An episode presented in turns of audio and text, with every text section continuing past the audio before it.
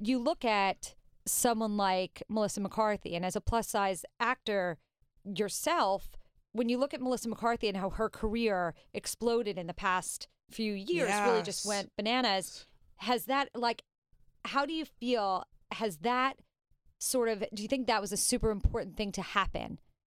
For her to plus lose size, weight? yeah, for Well, you, or you for know- plus size, act- no, Oh. for her to have been so successful, Absolutely. overweight. I mean, uh, Melissa McCarthy, Gabby Sidibe, Rebel Wilson, all the women who are sort of unconventional or plus size, if you will, or curvy, all of that, they're like pioneering this this way that art is finally catching up to life. Yeah. And women and people alike are seeing themselves on TV and in movies. And it's like, oh, like I love that Melissa never, it's like never an issue about her weight.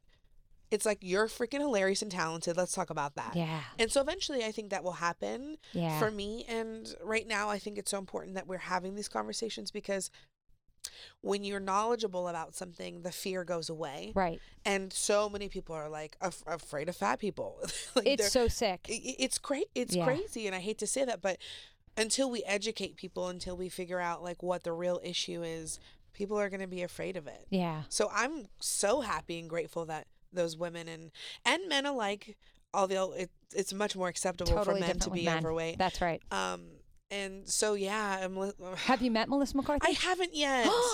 I met Gabby at the um, Image Awards, and she she could not be more lovely. I haven't met Rebel, and I haven't met Melissa, but I do I do love their work and, and them.